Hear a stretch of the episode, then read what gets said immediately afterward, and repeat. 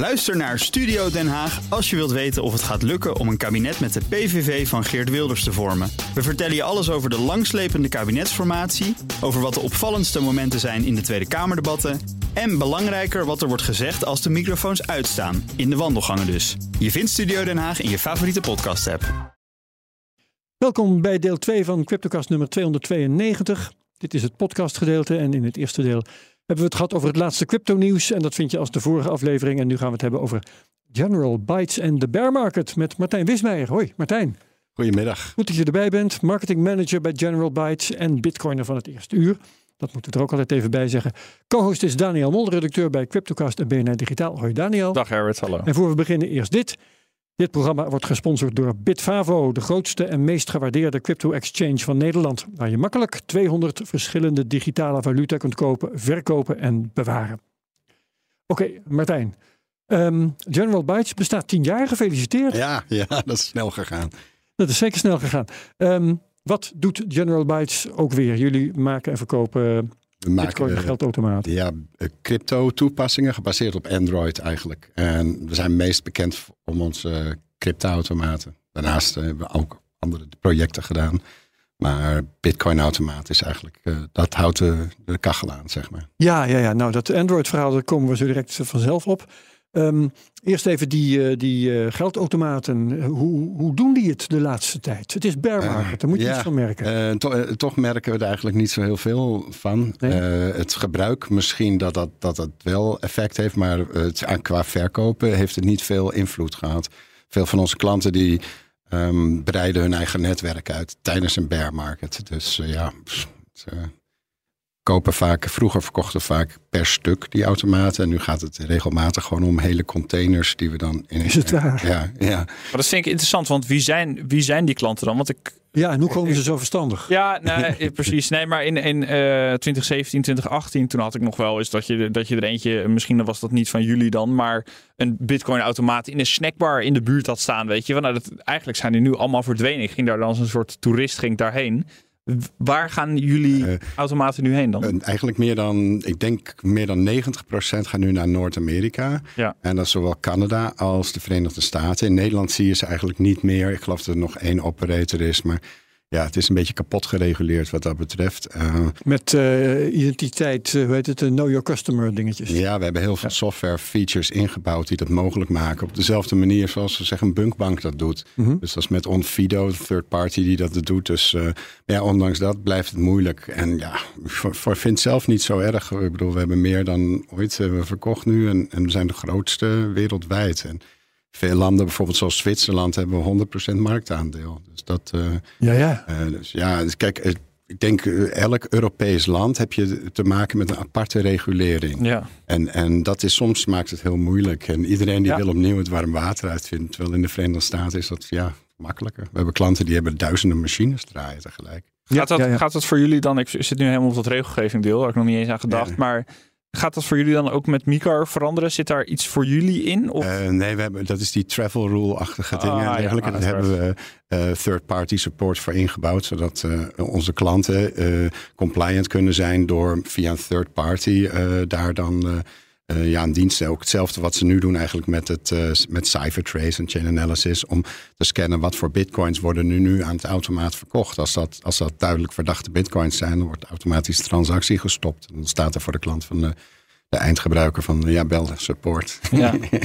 Ja, en, en je zegt we zijn eh, de grootste, we hebben meer dan ooit verkocht. Ja. Concurrenten zijn, zijn verdwenen. Ehm, wat voor groeipercentage zou je eh, kunnen noemen? Nou, de exponentiële groei is er wel een beetje af. En ik denk dat dat, om terug te komen op je eerdere vraag ook, dat eh, ja, ja dus we, zijn, eh, de, we groeiden echt exponentieel tijdens de vorige bull market. En nu is, is dat is weer een beetje weg. We verkopen nog steeds goed, maar eh zitten nu op net iets meer dan 16.000 automaten. Ik geloof 16.200 of In zo. een jaar. Eh, Nee, in, eh, sinds het begin. Nee, Oh, eh, nee. totaal. En het aantal installed machines is boven de 10.000. Terwijl onze dichtstbijzijnde concurrent die zit rond de 7.000. Dus het is, ja, het is nog steeds een hele kleine markt. Maar ja, het, ik denk dat we, omdat we steeds features en blijven inbouwen, nieuwe functionaliteiten, dat heeft, heeft voorsprong gegeven. En we hebben eigenlijk alle development doen we op één platform. En de meeste van onze collega's die mixen allemaal verschillende stacks en platformen door elkaar. En dat is moeilijk voor developer. Ja, ja. Ehm, wie, want, want uh, jullie uh, verkopen die dingen aan, ja, je noemt ze operators geloof ik, hè? in ja. elk geval uh, bedrijven zoals Daniels Snackbar, ja. die je dan zo'n ding neemt en dat neerzet en daar dan aan hoopt te verdienen. maar wat voor mensen komen nou bij een bitcoin-automaat om daar bankbiljetten in te stoppen en hun bitcoin-rekening te spekken of omgekeerd? Nee, het, uh, vroeger waren ons, onze klanten waren inderdaad de snackbar op de hoek die ja? in het hotel die dan iets in de lobby wilde hebben. Maar dat zien we niet meer, omdat de kosten van compliance zijn hoger zijn geworden. Je moet een compliance officer hebben, je moet scannen. Al die dingen. Dat dus kan, daar, daar, kan je alleen maar doen als je meerdere automaten hebt. Okay, ja. en, dan, en, en dat zijn bedrijven die ook bijvoorbeeld geldautomaten exporteren in de Verenigde Staten. En dan daarbij een, een, een, een bitcoin-automaat plaatsen. Oké, dus er is een soort professionele tussenpersoon bijgekomen. Correct. Dat ja. is eigenlijk, die draaien hun eigen netwerk en die beheren alles. Die hebben een eigen customer support. Als je één machine hebt, kan je ja. dat eigenlijk niet doen. Dus het zijn, het is een echt bedrijf met duizenden machines. En dat, uh, ja, dat, dat, dat gaat, dan gaat het ook wel hard. Kijk, dan kan je de kosten van compliance worden dan wat lager per transactie. Dus dat, uh, ja. Maar de echte klanten daarvan, de mensen die het gebruiken in de Verenigde Staten, zien we veel dat het voor, uh, ja, to, toch veel voor unbanked. Uh, mensen die gewoon geen access, geen toegang te hebben tot, tot het reguliere financiële systeem. Uh, er zijn mensen gebruiken, die het gebruiken als remittance. Uh, mensen gebruiken het om te sparen. Weet je, ook mensen die voornamelijk cash binnenkrijgen. Bijvoorbeeld werkend in de horeca en zo. Die, die leven van hun tips. Voor je, ja, ja die, die, die, dat, zijn, dat zijn eigenlijk de klanten. En, en de locaties waar je vroeger de snackbar zag. Dat zie je nu meer. Zijn het meer um, tijdens de pandemie is dat een beetje veranderd. Zijn het echt de, de locaties die altijd open zijn. Dus niet degene met die lang open is, maar gewoon echt altijd open. Benzinestations, dus, uh, weet je, stations, uh, ja. airports, dat soort dingen. Ja, ik heb, een, ik heb een kaartje voor me met echt uh, de, per staat heb je echt de, de, wat grotere staten hebben honderden ja. automaten van jullie. Dat is toch echt wel, wel bijzonder. Dat is, ja. Ja, ja Terwijl ik eigenlijk had verwacht, toen ik dit aan het voorbereiden was en toen ik hier stevig over na het denken was, toen dacht ik nou, ik denk misschien wel, ja, het zit in, misschien in Zuid-Amerika, Latijns-Amerika misschien Afrika zelfs wat meer. De, de, dat wilde ik ook nog vragen. Die, ja, dat, die dat... opkomende markten, dat dat het zijn. Maar het is eigenlijk in Noord-Amerika wat de klok slaat. En dan verder voor de rest is het echt ja, enkele tientallen elders. En in Europa een paar honderd.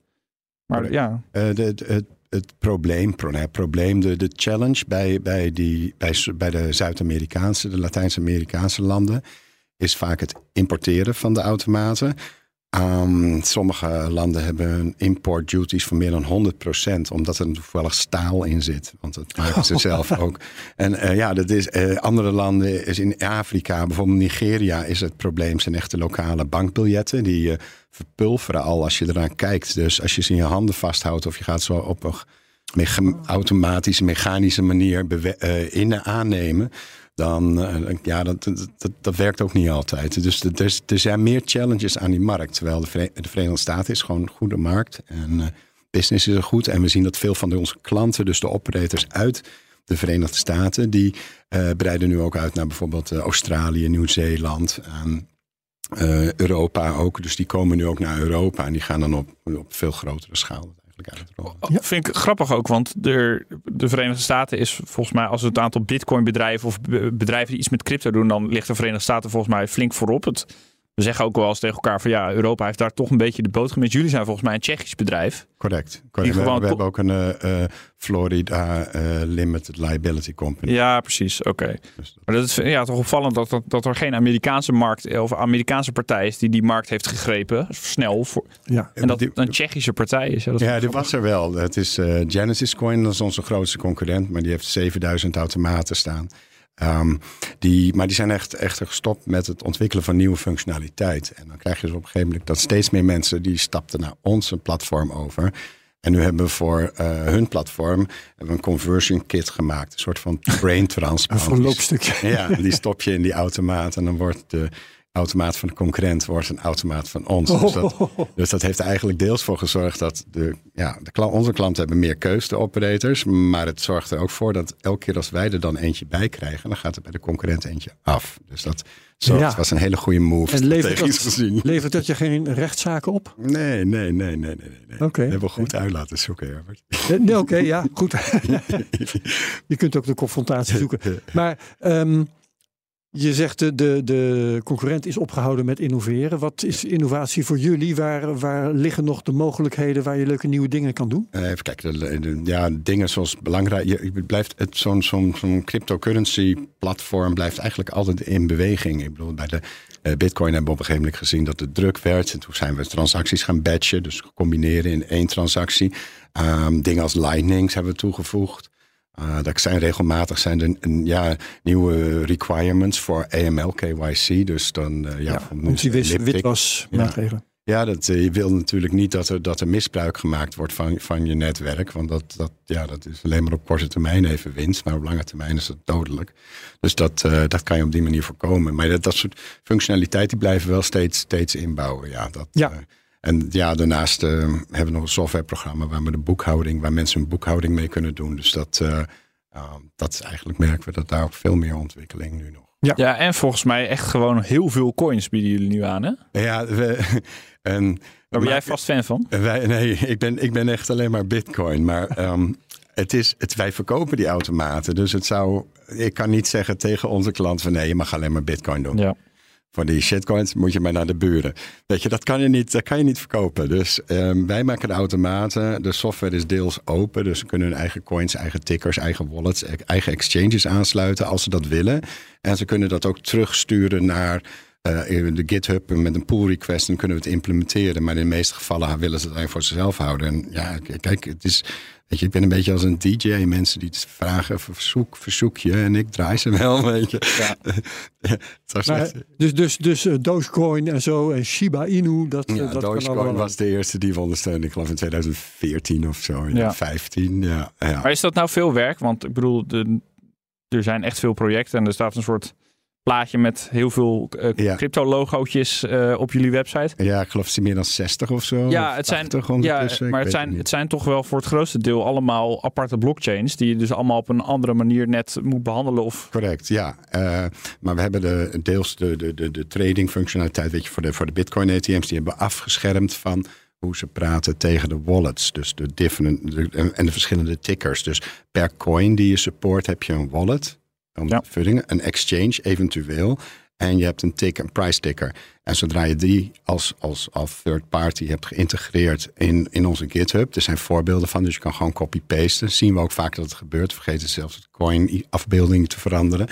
Uh, maar dan, uh, dan heb je eigenlijk binnen een uurtje kan je eigen nieuwe coin toevoegen. Ah, oké. Ja. Waar, waarom is het handig om dat over te laten, het, het aanpassen voor bepaalde vage coins, om dat over te laten aan jullie klanten? Kunnen jullie dat niet veel makkelijker standaard zelf doen en één type apparaat verschepen waar iedereen alle coins in kan. Of, uh, nou ja, 100 coins in kan. Ze, uh, ze kunnen dat zelf kunnen ze configureren. Dus, het, dus ze configureren ook zelf wat de limieten zijn, of de anoniem gebruik toegestaan is, of je ja, ja. eerst moet verifieren. Dus het, ja, ik, ik wil niet dat wij gaan bepalen voor onze eindklant wat ze met hun automaten kunnen doen. Nee, maar het is een verschil tussen of het uh, een vinkje is dat je wel of niet zet.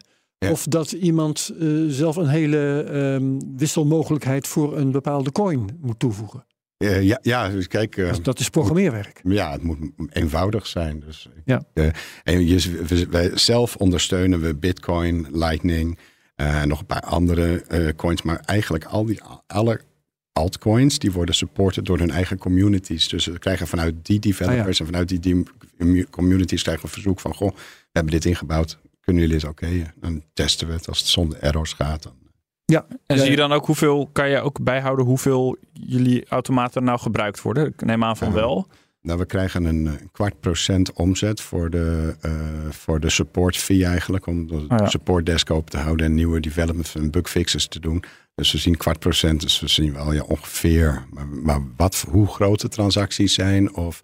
Um, wat voor coins dat zijn, dat ik, kan ik niet zien. Ik zie alleen maar dat wat we uiteindelijk aan, aan, aan revenue split of aan support fee kunnen casseren. Ja, ja, ja. Hey, en hoeveel verschillende modellen uh, Bitcoin geldautomaten hebben jullie in het assortiment? Oh, uh, ja, maar even kijken. BATM 2, dat is een, een one-way. Dus dat is uh, cash naar crypto. BATM 3, dat was een grote, was de eerste bidirectionele. BATM 4, dat is meer een soort van ja, uh, die past meer mooi in de lobby. Die ziet er gewoon gestyled uit. uh, en de BATM2 Ultra, dat is, een, dat is eigenlijk een heel compacte, maar die doet ook tweede richtingen. Dus kopen en verkopen van crypto. Dus dat zijn vijf modellen. Uh, plus hebben we voor twee andere merken hebben we nog conversion kits. Waarmee je een soort van ja, een brain transplant kan doen. En dan kan je van die andere geldautomaat kan je dan een, een bitcoin automaat maken van General Bytes. Ja, ja, ja. Um, je hebt al twee keer software genoemd. Ja, um, boekhoud. Software Ja, kwam het beetje um, op. kijk, En eh, voor, voor Android eh, heb je ook iets genoemd aan, aan het begin van dit gesprek. Is dat hetzelfde? Ja, we doen eigenlijk alles. Het, de, de geldautomaten die draaien op Android. De meeste geldautomaten, Oh ja? die, je- de gewoon echte geldautomaten die je ziet, die draaien altijd op Het Intel-platform. Besturingssysteem. Ja, het is, het is Android, dus we hebben alles eruit gestript, behalve het keyboard en de TCP/IP-stack. En vervolgens, eh, ja, daar, dus het keyboard is goed op Android en kon, het is prettig om op te ontwikkelen. Dus we draaien eigenlijk alles op, op Android hardware. Maar dat heeft ook gevolg dat de software die we, beheer, eh, die we maken voor die geldautomaten, dat draait op Android. En dat is voornamelijk Java-based. En als je dan gaat kijken naar de server software, die is dan ook Java-based. Dus we kunnen echt op een, als we een bedrijfsbarbecue hebben, kunnen de front-end en de back-end developers kunnen ook nog met elkaar praten. En dat is meestal anders, krijg je dus problemen in development. Maar qua software, eind, voor de eindgebruiker, is, hebben we een boekhoudpakket, heet Whalebooks. En daar kunnen, eh, kunnen ze gratis, ik, ik geloof dat tot, tot 20.000 of 200.000 transacties is het gratis. Eh, dus dat is eigenlijk gratis voor iedereen. Behalve als je een netwerk met geldautomaten draait en je wil dan je, je, je, je statistics over je transacties draaien, dan, dan kom je op een gegeven moment aan die grens. Maar dan is het ook wel de moeite waard om eh, ja, dus support te betalen, zeg maar.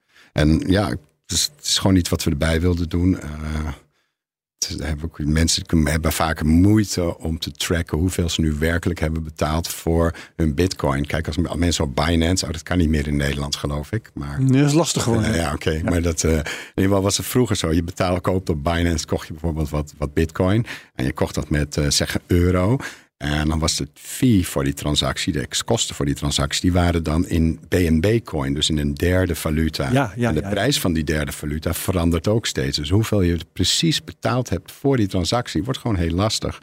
En daarnaast waren er ook veel ehm, geld bij geldautomaten. Als je dus die transactie maakt aan de eindgebruiker, heb je zelf ook een keer mining fee of de, de, de Bitcoin transaction fee, die moet je ook betalen.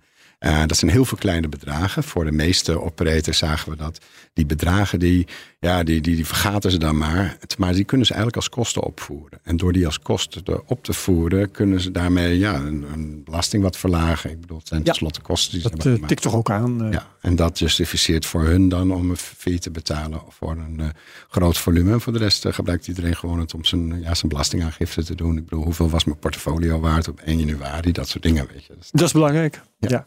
Hey, ehm, hebben jullie leuke toekomstplannen nog?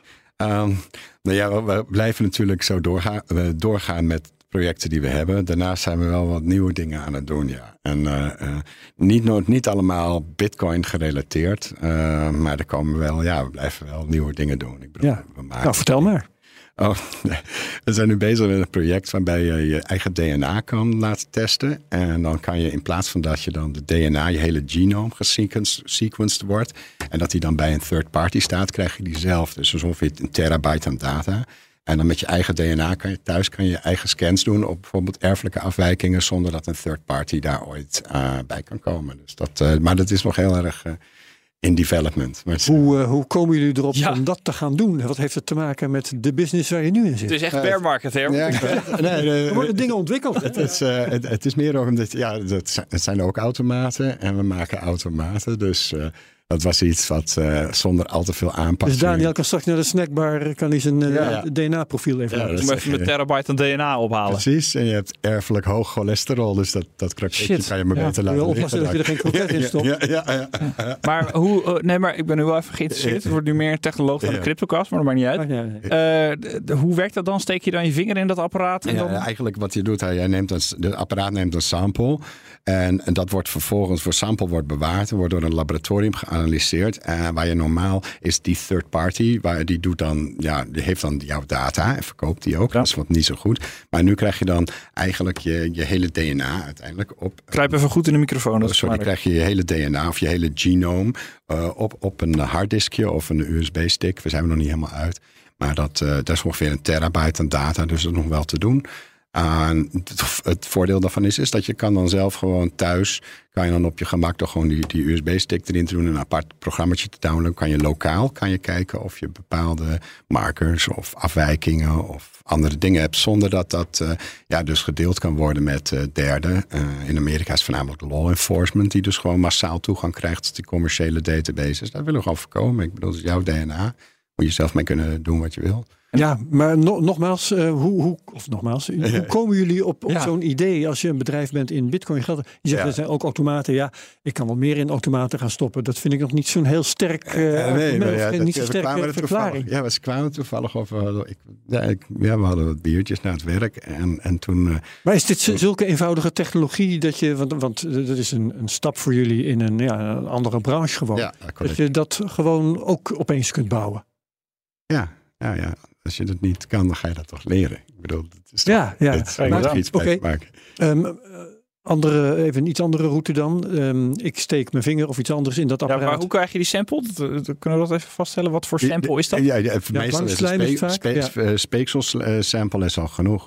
Dus als je, dat dan, als je dan uh, je, je, je sample kit, die, die vraag je dus aan. Uh, je, je, je, je, geeft een speekselsample, dat doe je binnen in het automaat. De automaat neemt hem terug en je krijgt een unieke code.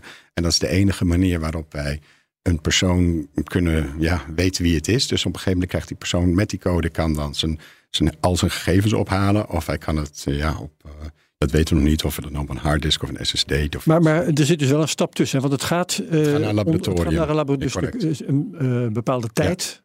Gaat daarmee heen, een paar dagen misschien of zo. Correct. En daarna ja. krijgen ze een bericht. En dan kom je terug, of, ga je weer naar die automaat en dan steek je je stick erin. Correct. Of, of, of het is al geprint, of tenminste er naartoe geschreven. En ze kunnen het gewoon ophalen. Ja, um, uh, bij, bij crypto heb je heel veel regulering. Ik kan me voorstellen dat je hier ook tegen bepaalde dingen oploopt. Ik, ja. Het eerste waar ik aan denk is, uh, misschien kom ik wel met een monster van DNA dat niet van mezelf is, maar van iemand anders. Zou dat zomaar mogen? Ja, dat is moeilijk te checken, maar dat is nu eigenlijk ook zo met die tests. Als je zo'n zo, zo, zo mail-in test hebt, dan weet je ook niet of je hem van je hond hebt genomen of van jezelf. Dus dan, uh... Ja, nee, het is zo raar. Kom maar hier met je wangen, Herbert. Gaan we even testen. Nou ja, soms hebben mensen een glas vastgehouden of zoiets. Hè, of, ja. Uh, uh, verzin maar iets. Ik krijg er een beetje Theranos vibes van. Het is iets anders hoor, weet ik. Ja, en ja, uh, ja, Martijn die gaat straks 100 jaar de bak in voor dit. Uh... nee, nee, nee. Nee, nee het is totaal geen... anders. Dat het was, is wel heel spannend. We gaan ook geen, geen geld lenen of zo. Of nee. investeerders zoeken. Dat, dat Jullie doen dat, dat gewoon met eigen geld. Precies, dat is beter. Ja, ja, ja. Maar, maar spannend. Ja, heel spannend. Maar concludeer ik hier dan wel uit dat de, zeg maar de, de, de grote innovatie en de groei misschien wel een beetje uit die bitcoin-automaten is. Dat jullie nu Oei, een hele andere kant aan. Die, die, zit, die zit er nog wel. Ik maak me daar ook ik maak me ook echt geen zorgen over. Maar het is iets wat, weet je, zelf, ik vind het leuk om nieuwe dingen te doen. En als, als je tien jaar hetzelfde doet, dat is niet nieuw meer. Dus dat, ja. dat, en dat loopt nu wel. Dus het, dat is iets waar daar maak ik me ook geen zorgen over. En er zijn qua developers, die kunnen genoeg blockchain-achtige dingen doen. Um, maar, maar ondertussen ja, denk ik van ja, we, we kunnen dan toch ook onze manufacturing capaciteit gebruiken om andere dingen te doen. Ja, en je kunt zoiets nieuws beter doen omdat je uh, er zin in hebt en een goed idee hebt, ja. dan omdat het nodig is omdat de business nee, bezig is. Dat is een slechte motivator. Meestal, ja, ja, ja, dus uh, interessant. Um, hou ons daarover op de hoogte. en dan uh, misschien inderdaad nog een keer in de technologie of ja, dergelijks. Dat benieuwd, we je verder het hemd van het lijf gaan vragen. Maar we zijn nog lang niet klaar. Want we moeten het nog hebben over een ander onderwerp dat we in het verleden uitvoerig hebben besproken. En dat is die rente op uh, crypto coins. Ja, ik, dat was heel smakelijk. We hadden het daar uh, nu ongeveer twee jaar geleden hadden we het daarover. En we hebben ongeveer de wereld gewaarschuwd voor Celsius en BlockFi. Ja, en vervolgens zijn ze nu allemaal op de fles, geloof ik niet. Niet allemaal. En dat allemaal, is ook ja. iets heel interessants wat we kunnen gaan bespreken. Maar um, ja, heb jij, hoe heb jij het gevonden dat Celsius en BlockFi over de kop gingen. Dacht je van, nou, dat heb ik uh, mooi dat ik gelijk krijg, of vond je het heel erg? Nee, het is natuurlijk heel erg, maar het was wel iets wat, denk ik, de meesten wel hebben zien aankomen. Op een gegeven moment, in eerste instantie werden er hoge rentes gegeven. Er waren geen kosten om te withdrawen. Dus ja. je kon het geld even dan toesturen en later weer terughalen. Je kreeg er best hoge rente op. Ja. We hebben nog tegen elkaar gezegd twee jaar geleden... van moet je kijken hoe snel die de rentetarieven dalen. Ja, en dat, is dus, dat was dus een, een denk ik een, een red flag. Teken aan de wand. Uh, ja. Want toen heb ik eigenlijk alles daar weggehaald. Uh, nee, ik geloof dat bij Celsius ben ik nog een kwartje stond er nog geloof ik. dus ik krijg wel al die mailtjes. Ja, ik ook. Ja, ja, ja. En ik krijg ook nog nu de, de, de, de, de fake mail, de spam mail, omdat ze dus al hun data op straat lag. Oh. Ehm, dus dat, eh, ehm, eh, ja, maar dat was wel iets wat we aan konden zien komen. Dat was ook bij BlockFi zo. Op een gegeven moment gaat die rente werd omlaag, ging niet omlaag. De rente, nee, de rente ging niet omlaag, maar de tier tot waar je die rente kreeg, die Klopt, ging omlaag. klopt. Dus ze adverteerden nog steeds met hele hoge rente. Maar als je ging Over kijken... 1 tiende bitcoin of zo. kreeg je dat Precies, ja. Terwijl vroeger was het over alles kreeg je die rente. En dat werd, dat werd toen naar beneden gebracht. Dus de, de, de, de marketing veranderde niet. Maar de kleine lettertjes ging kijken. Dacht van ja, wacht even, voor zo weinig rente. ehm, wil je dat collateral risk niet lopen? Ja. Dus dan moet je het gewoon weg. Ja, want jullie kwamen volgens mij tot de conclusie. Ik heb dat, dit, we hebben het nu over, even kijken. CryptoCast. eh nou, dan gaat 190 of in die regionen. Het was in Ja, september gewoon. 2021 volgens mij. Jeetje, Martijn, wat ben je vaak in de CryptoCast geweest? Ja, je wordt oud, man. 184 inderdaad. Eh CryptoCast 184. Oké, ja. Begin september 2021. Toen was er eigenlijk nog niks aan de hand. Toen gingen we richting de all-time high waar we nu nog steeds tegenaan kijken. Zeker. Ehm, dus eigenlijk was het toen nog lang leven lol. Eh, ja, ik vind het toch bijzonder hoe überhaupt dat destijds is ontstaan. Jullie kwamen uiteindelijk tot de conclusie, ja, je moet eh, iets van 20 jaar vertrouwen hebben in dat platform, wil je je inleg verdubbelen. Ja, de redenering was, eh, ze geven, eh, even, even als, als rekenvoorbeeld, ze geven 5% rente.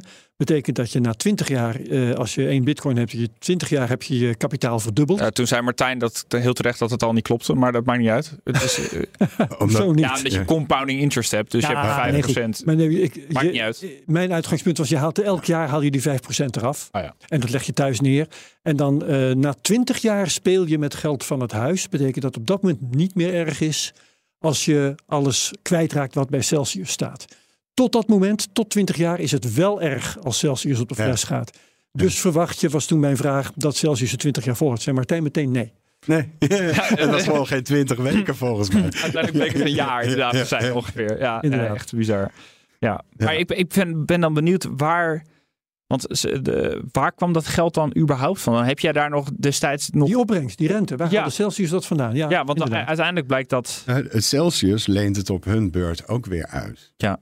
En die lenen het weer uit. En die lenen het weer uit. Ja. Dus dat is gewoon een En grote ergens moest iemand al, dat, al die rente terugverdienen. Precies. En die doen dat met door te shorten of weet je, of met om te spelen op de markt. Ja, maar die moeten dan dus structureel, hè, als, ze de, als ze een bitcoin lenen, moeten ze structureel van zo'n bitco- eh, bitcoin eh, eh, 20% rendement maken of zoiets. Om ervoor te zorgen dat aan het eind van die pijplijn jij je 5% kan krijgen. correct. Uiteindelijk ging het volgens mij... bleek ook dat heel veel van, die, van de Celsius en de BlockFi's...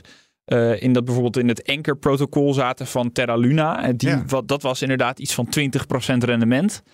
Ehm, En dan valt het om. En dan valt vervolgens alles om. En Ja. vanwege collateral risk wat je dan loopt. Dus dat, dat je dus je eigen inleg niet meer terugkrijgt. Ja. Zoals wat Herbert zei. Als dat gebeurt binnen de 20 jaar. Dan ben je alles kwijt. Dus, ehm, en als je dan kijkt naar wat heeft Bitcoin nog gedaan over de afgelopen vier jaar. Zonder dat risico te lopen. Ja. Dan is dat de beste optie om te doen. Gewoon kopen Ja. en houden. En niet gaan spelen of gokken in een casino. Of dat soort dingen. Dan Ja. denk ik, van, Ik heb trouwens één constructie, want ik, ik ben ook gaan kijken wat zijn er dan allemaal voor mogelijkheden om, eh, om eh, rendement te halen. En dan heb je dus, eh, nou inderdaad, het uitlenen is, is een heel simpel voorbeeld. Ehm, steken is een ander voorbeeld. Nou, dan kom je dus nooit boven de 10% met, met dat soort dingen. Niet eh, onder normale omstandigheden. daytraden, heel goed idee. Ja, Nee, Oké, Niet niet doen. voor, voor de liefhebbers. Maar één, één ehm, eh, variant waarvan ik dacht van, nou ja, daar kan ik me nog voorstellen dat het werkt. Dat is eh, liquidity providing. En dan eh, zorg je dus dat in een of andere pool dat, jij hel- dat je die helpt aan liquiditeit. En dan krijg je eh, over elke transactie krijg je een of andere fee. Die met jouw liquiditeit wordt gedaan. Maar krijg je En- die transactie dan, krijg je die fee, krijg je die in dan een soort van aparte native currency weer voor dat platform? Want dan moet je die later ook weer terugzetten naar. Ja, nee zeker. Dus dat is dan weer een, eh, een, een, een detail waar, waar je over moet nadenken. Maar wat ik bedoel is, als jij liquiditeit geeft en er wordt heel veel aan transacties gedaan, hè, laat het een, een aantal per seconde zijn, dan kun je je voorstellen dat op een gegeven moment die eh, yield eh, optelt tot iets in de vele procenten. Dus, maar dat is het enige waarvan ik dacht dat zou misschien kunnen. Maar ja, dan moet je dus wel, uh, ik zal maar zeggen, geluk hebben dat op zo'n platform dat er verschrikkelijk veel heen en weer gehandeld wordt met En uiteindelijk staat je Bitcoin dan alsnog weer bij een derde partij. Ja, uh, dus, dus dat risico loop je ook, ook al wordt er niet echt dat mee. ze ermee op de loop gaan, hè, dat er een, een ja. rugpool plaatst. Dus één, één uitzondering op, en ik geloof dat is Unchained Capital. Daar kan je dus um, lening krijgen op je bitcoins. Dan betaal je dus rente over die lening. Uh, maar je bitcoins zijn dan, dan onderpand. En je krijgt dan ook een, ja, een, een, een adres. Daar zie je dan precies waar je bitcoins staan. En je ziet ook dat ze niet opnieuw worden uitgeleend. Rehypothecation ja. of zo. Ja, ja. En dus dat, dat, dus dat, is, dat, dat is dan de veiligste nog ja. van allemaal. Ja. Maar ja, ik zou op dit, dit moment zou ik denk het niet doen hoor. Nee, dat vertelde jij ook trouwens twee jaar geleden dat jij dat gevraagd had bij ik weet niet meer welke BlockFi of zo. Ja. Van kun je me vertellen waar mijn bitcoin staat, dat ik hem ja. in de gaten kan houden en dat konden ze niet. Nee, dat was bij Nexo ook. Dat was bij Nexo. Ja. Oh ja, Nexo. Want BlockFi en Celsius zijn over de kop. Maar Nexo bestaat nog. Ja, ze doen en daar kun je goed ook. 15% krijgen op je Polkadot bijvoorbeeld. Ja. daar is het gewoon nog feest hoor. Ja, Alsof er niks gebeurt. En een procent of acht op je bitcoin of ether, ik weet niet in elk geval. Hoe kan het dat die dat nog steeds doen? Ja, weet jij ik, dat? Ik weet het niet. Ik heb uh, tot uh, vorig jaar, nee, twee jaar terug, heb ik dan nog een lening genomen om een appartement in Portugal te kopen. En die heb ik op terugbetaald. Oh, uh, ja, dus dat, dat ze bestaan nog wel. Um, nou, als jij degene bent die leent, dat is natuurlijk wel te doen. Ja, ik, ik, dan ja, maak je zelf uit of je terugbetaalt. Ja, je, je, je bitcoins, die zet je als onderpand. Um, er moet oh, ja. genoeg coverage blijven. Maar ja, ze Oh. lenen het ook weer uit. Dus wat jij deed was, uh, ik, ik, leen met mijn bitcoins als onderpand, zodat ik niet mijn bitcoins hoef te verkopen. Uh, ik leen met de bitcoins als onderpand, zodat ik ze inderdaad niet hoef te verkopen. Maar het is ook omdat ik binnen 24 uur het geld had in plaats van zes weken aanvraagtermijn voor een hypotheek. Dus het was veel, veel sneller, veel handiger. Dus Um, ja. En toen ging de prijs omhoog. Dus toen heb ik elke dag gerefinanced. Ik geloof in twee maanden tijd was het afbetaald. Kijk, Juist. zo doe je dat. Ja. ja. Nee, ja, maar Nexo is inderdaad... Uh, ik heb nu wat percentages uh, voor me. Dan hebben we het over de base tier. Je hebt base, mm -hmm. silver, gold en platinum. en dat hangt dan af van hoeveel van je portfolio je in de Nexo dat moet je niet token doen. of Nexo ja, hebt. Nee, dat, is weer zo'n shitcoin als de, de, Celsius token. Ja, noem maar op. precies. Um, nou ja, op USDT krijg je dan up to 12%. Uh, dollar stablecoin. Uh, op Bitcoin krijg je up to 4%. Nogmaals, we hebben het hier over de base token. Hè? Nou, ja.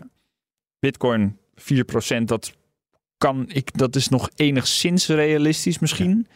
Staatsobligaties uh, geven dat ook zo ongeveer in Amerika. Dus ik vind nog mee, dat vind ik nog meevallen. Maar de Nexo token 12%, Polkadot 11%, Ripple 9%.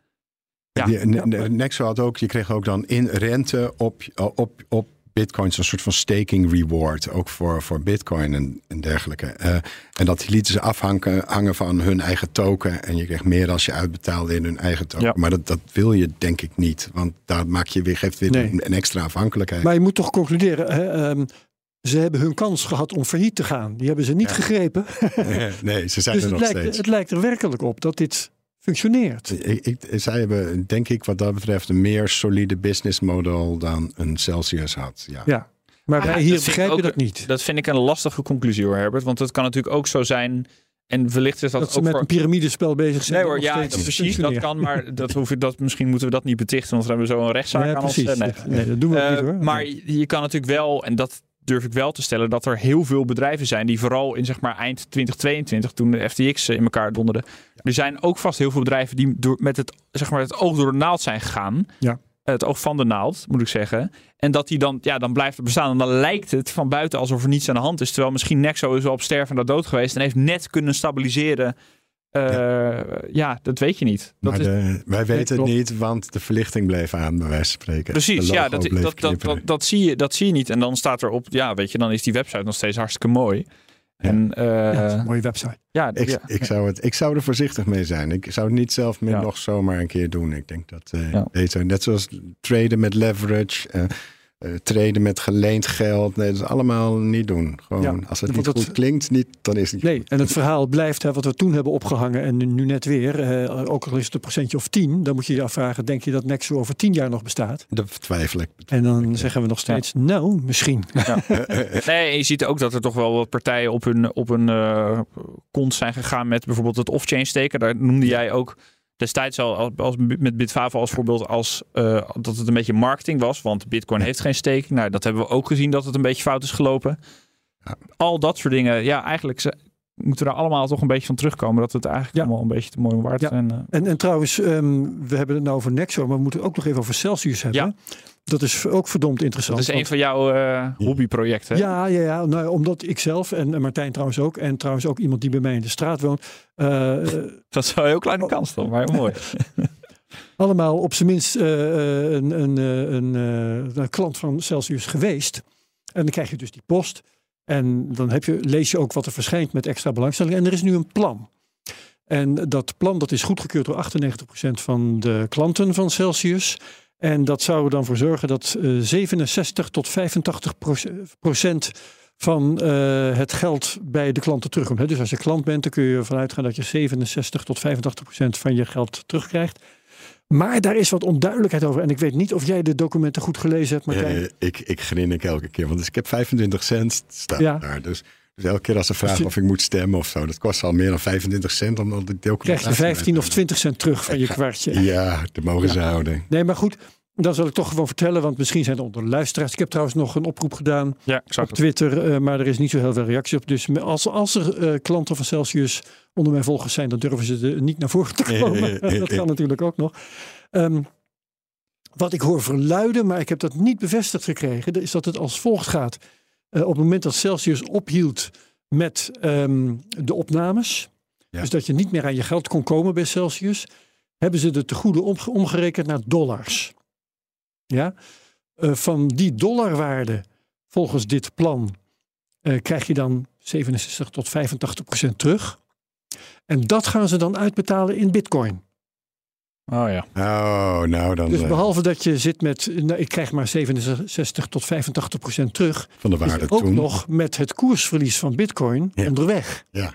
Ja, dat is. Dat dus zolang op dit, moment, op dit moment is de Bitcoin uh, voorzichtig weer aan het stijgen. Dus zolang dit niet afgestempeld is, uh, zit je nog steeds met een in dollars omgerekend tegoed.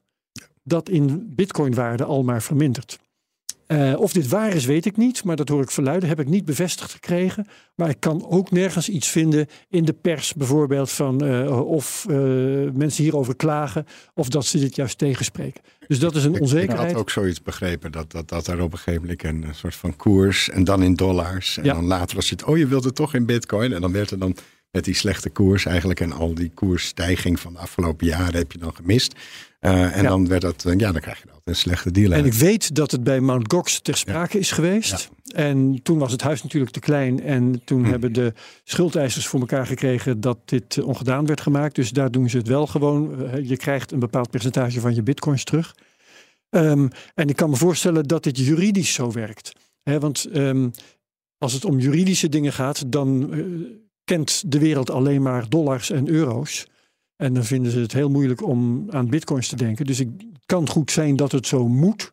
Dat zou mij niet Tenzij er heel hard actie gevoerd wordt voor een andere benadering. En dat moet misschien dan nog gebeuren bij Celsius. Of het wordt niet gedaan en dan zit je dus met een extra uh, strop ter grootte van het koersverlies sinds die datum. En de beste manier is er gewoon niet mee in aanraking te komen. Met Celsius en ja, soortgelijke bedrijven. Maar dan vind ik 67 tot 85 procent. En nogmaals, dit wordt misschien een stuk minder vind ik eigenlijk. Uh, nou, ik weet niet waar ze het geld vandaan halen, maar dat is toch redelijk dat zou, veel. Dat zou redelijk wat zijn, uh, als, als het dan maar gewoon over je crypto gaat. Hè? Dat, ja. dat zou dan ja. nog tot daar aan toe zijn. Wat ik je kan vertellen is, uh, wat ik in de, het radiodeel net al heb gezegd over FTX. Hè? FTX, de, de claims op FTX doen 34 cent per dollar. Sorry, 37 cent per dollar. Um, en daar zit natuurlijk ook de onzekerheid in en de wachttijd en zo. De claims op Celsius, die doen op dit moment 34 cent per dollar. dus dat is niet die 67 tot 85 van de afspraak. Nee. Dus de, het, het, verschil daartussen, uh, nou ja, dat is misschien die koersverliezen. Maar het is in ieder geval ook het wachten en de onzekerheid of het allemaal werkelijk wel tot stand komt. En hoe zit dat bij, uh, bij BlockFi? Dat is natuurlijk een andere partij. Die BlockFi weet ik het niet. Uh, ja. Daar heb ik uh, een dergelijke afspraak niet voorbij zien komen. Dus ik weet niet precies hoe het daar gaat. Ja. Want die hebben we overigens ook nog in de CryptoCast gehad, hè? We hebben Ja. René van Kesteren van Ja. BlockFi in de Cryptocast gehad. Die was daar Risk eh, Management Officer of iets Ja. dergelijks. Ja, ja, ja, ja. Eh, Chief Risk Officer was hij. Ja. Chief Risk Officer. Ja. Dus eh, iets met zijn werk is niet helemaal goed gegaan.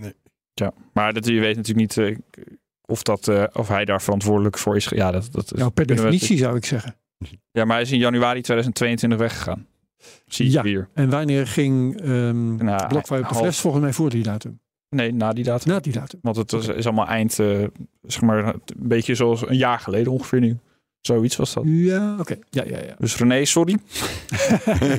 Maar eh, als je luistert. Kom nog eens langs. Ja, zeker. Nee, Ja. hij is absoluut welkom. Nou, ik dan, hoor eh, graag hoe dat is gegaan. Contact met hem zoeken. Ehm, oké, wat moeten we nog eh, bespreken? Martijn, eh, een nieuwe boelmarkt. Komt die eraan? Ehm, ik, denk, ik denk het wel. Uh, het, is, ja, het is natuurlijk de hele Bitcoin ETF's. Dat, dat, dat, dat is afwachten of dat er doorheen komt. Maar los daarvan, ik denk dat dat het moment dat die eh, geldkraan weer open gaat, gaat Bitcoin ook weer omhoog. Ehm, mocht het zo zijn dat Bitcoin omhoog gaat vanwege die ETF's, dan weet ik niet of wat dat gevolg is voor al die andere altcoins. Het zou best wel eens kunnen zijn dat Bitcoin enorm omhoog gaat en de rest misschien eh, wat minder.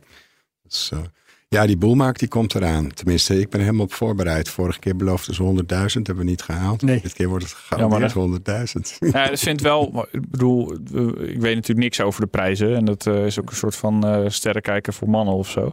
Ja. Maar eh, op zich, ja, we staan nu op 27.500 dollar.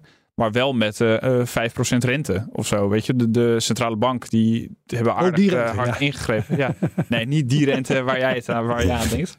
Maar als jij nu jouw bitcoins bij mij inlevert, Herbert, dan kan je dat... Dan eh, ga jij 5% rente ja, dan ga ik regelen. dat regelen Ja, dan eh, zet je ze gauw eh, in, in dollars en op de bank. Eh, Precies, ja, ja. nee, exact. Eh, maar eh, ja, dat is toch, ik bedoel, op zich. Oké, we hebben afscheid moeten nemen van eh Sam Bankman-Fried en van BlockFi en van Celsius en van nog een aantal andere clubs. Docon. Ehm, m- maar als je dat dan zo heel sec bekijkt, ja, 27.500 is best wel is redelijk hoog als je alles erin meeneemt. Dan, nou, Zeker, eh, we hebben het over een bear market en we zeggen het 27.000, terwijl vier jaar geleden, toen was 10.000 was echt, oh, als dat is, dan Ja. zijn we weer helemaal in een bull market. Dus Ja. het is ook heel snel dat wij iets een bear market gaan vinden. Terwijl Ja. als je uitzoomt, dan zitten we eigenlijk nog best wel heel goed, toch? Wat denk jij dat de thema's gaan worden? We hebben natuurlijk in t- 2017, 2018 hebben we, ja, wat was het? Eh, ICO's De en zo. ICO's waren was- toen de gebeten hond. ja, Ja. eh, en nu eh, de NFT's. ja, eh, Nou ja, de NFT's en de, de, de platforms die failliet gingen. Hè? Ja. Dus eh, de, de, de, renteplatforms en dergelijke. Dus er zijn, waren er een paar tegelijk. Maar eh, wat, wat gaat er na de volgende bull market mis? Ja, overvalt me daar een beetje mee. Ik zou er niet zo 1, 2, 3 weten. Ik denk wel dat de volgende bull market deels door die ETF's getriggerd zal worden. Ik bedoel, Ja, Zo'n injectie veilige- van geld. ja. Dat, eh, maar wanneer het misgaat, ehm, eh, nou, ik zou het eigenlijk niet weten. Nee, nee. Ik maak me ook niet zo druk over eigenlijk. Nee, nee. En, en, en eh, als de patronen zich herhalen, wat natuurlijk niet gegarandeerd is, dan komen we in de volgende bear market op een hoger niveau uit dan waar we nu zitten. Precies. nou, en wat wel natuurlijk een feit is, en dat is dan misschien om met een positieve noot af te sluiten, is dat wel iedere keer nemen we een stapje in volwassenheid. Dus eh, het feit dat we nu überhaupt over Bitcoin ETF's en Ethereum ETF's praten, dat is, ja, als je dat in 2018 had gezegd, had iedereen je voor gek verklaard, zeg maar. Ja. Ehm, En dat is nu in één keer wel een, een optie en aan Ja, de ja, en er wordt ook toch steeds meer eh, vertrouwen. Allerlei partijen laten zich auditen op een manier die misschien nu nog niet zo heel geschikt is. Maar uiteindelijk gaan er toch ook echt big fours Je denkt aan Tether bijvoorbeeld. aan te pas komen. Ja, nou, Ja. Tether als één, maar ook gewoon de grotere exchanges. Eh, daar zie je echt een professionaliseringsslag. Proof of reserves. Ja, Ja. eh, de, de- we krijgen regelgeving die toch wel wat consequenter is. In Europa eh, kan je, ja, je kan nu zeg maar vanuit Nederland een Europese markt gaan, gaan betreden zonder dat je daar iedere keer een ander eh, eh, regelgevingsregime zeg maar tegenkomt. Het zijn toch allemaal dingen waarvan ik denk, nou, dat zijn toch, zijn toch echt wel een stukje volwassener geworden. En dat we dan afscheid hebben eh, moeten nemen van idioten als eh, Sam Bankman-Fried, ja, prima, denk Ja. ik. Ben ik helemaal mee eens. Ja, Dokwon Shuzu, hè, de Ja, die is ook opgepakt. Free Arrows Capital, die Oh. net is opgepakt in Singapore. Ja, ja, die gaat drie maanden de mist. bak in. Ja, dat is ook een hele aparte vent. Maar inderdaad, ja, dat Er is lopen wel schilderachtige figuren rond. Ja, Martijn Wismeijer, Ja. ik bemoei me nergens mee. die loopt nog steeds vrij rond. Ja, ja, ja. ja. ja, nee, maar het is eh, op zich in die zin, eh, ja, iedere keer verliezen we een Ja, hoop mensen Nou, nog en een goede use case. voor Bitcoin. Ja.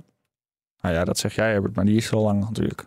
Nou ja, eh, in, in, in eh, minder of- bedeelde landen. Hè? Store of value. value. Ja, Dus, Ja. eh, en ja, en, en ik ik denk voor betalen, dat is ja, met Lightning, het werkt best wel heel leuk. Eh, ik vind het eigenlijk beter dan ik in eerste instantie had verwacht. Maar ik denk als store of value heeft Bitcoin wel een use case al. betalen binnenkort weer op eh, Bitcoin Amsterdam 2023. Ja. Zeker. Ja. Waar jullie volgens mij allebei niet heen gaan, maar prima. Eh, dit jaar Klopt, niet, nee. maar jij nee. wel. Was in Miami eerder Ja, dit jaar. ik ben echt ongezellig. Jij gaat ons dan vertellen. wat Mensen die nu nog luisteren naar de CryptoCast, nu het een soort van borrelkast is geworden, die mogen mij echt eh, hallo komen zeggen. Want het, eh, bent. Oké, dan is dat in elk geval vastgelegd. Mooi zo. Nou, ehm, nog iets eh, melden, Martijn? Helemaal goed. zo. Helemaal uitgepraat. Goed zo. Tot zover deze CryptoCast. Dankjewel Martijn Wismeijer van General Bytes. Dankjewel Daniel Mol van de CryptoCast en BNR Digitaal. Vergeet deze CryptoCast niet te delen met je volgers op Twitter. Gebruik de mention at CryptoCast.nl. Vergeet Apple Podcast niet. Daar kun je reviews achterlaten. Fijn voor ons. Like, subscribe en comment op YouTube. Bedankt allemaal. En graag tot volgende week bij de CryptoCast. Dag. Tot ziens. Cryptocast wordt mede mogelijk gemaakt door Bitfavo, de crypto-exchange van Nederland. Ook Harm Edens vind je in de BNR-app. Je kunt BNR Duurzaam niet alleen live luisteren in de app, maar ook terugluisteren als podcast, zoals al onze podcasts. En naast dat de BNR-app Breaking News meldt, houden we je ook op de hoogte van het laatste zakelijke nieuws. Download nu de gratis BNR-app en blijf scherp.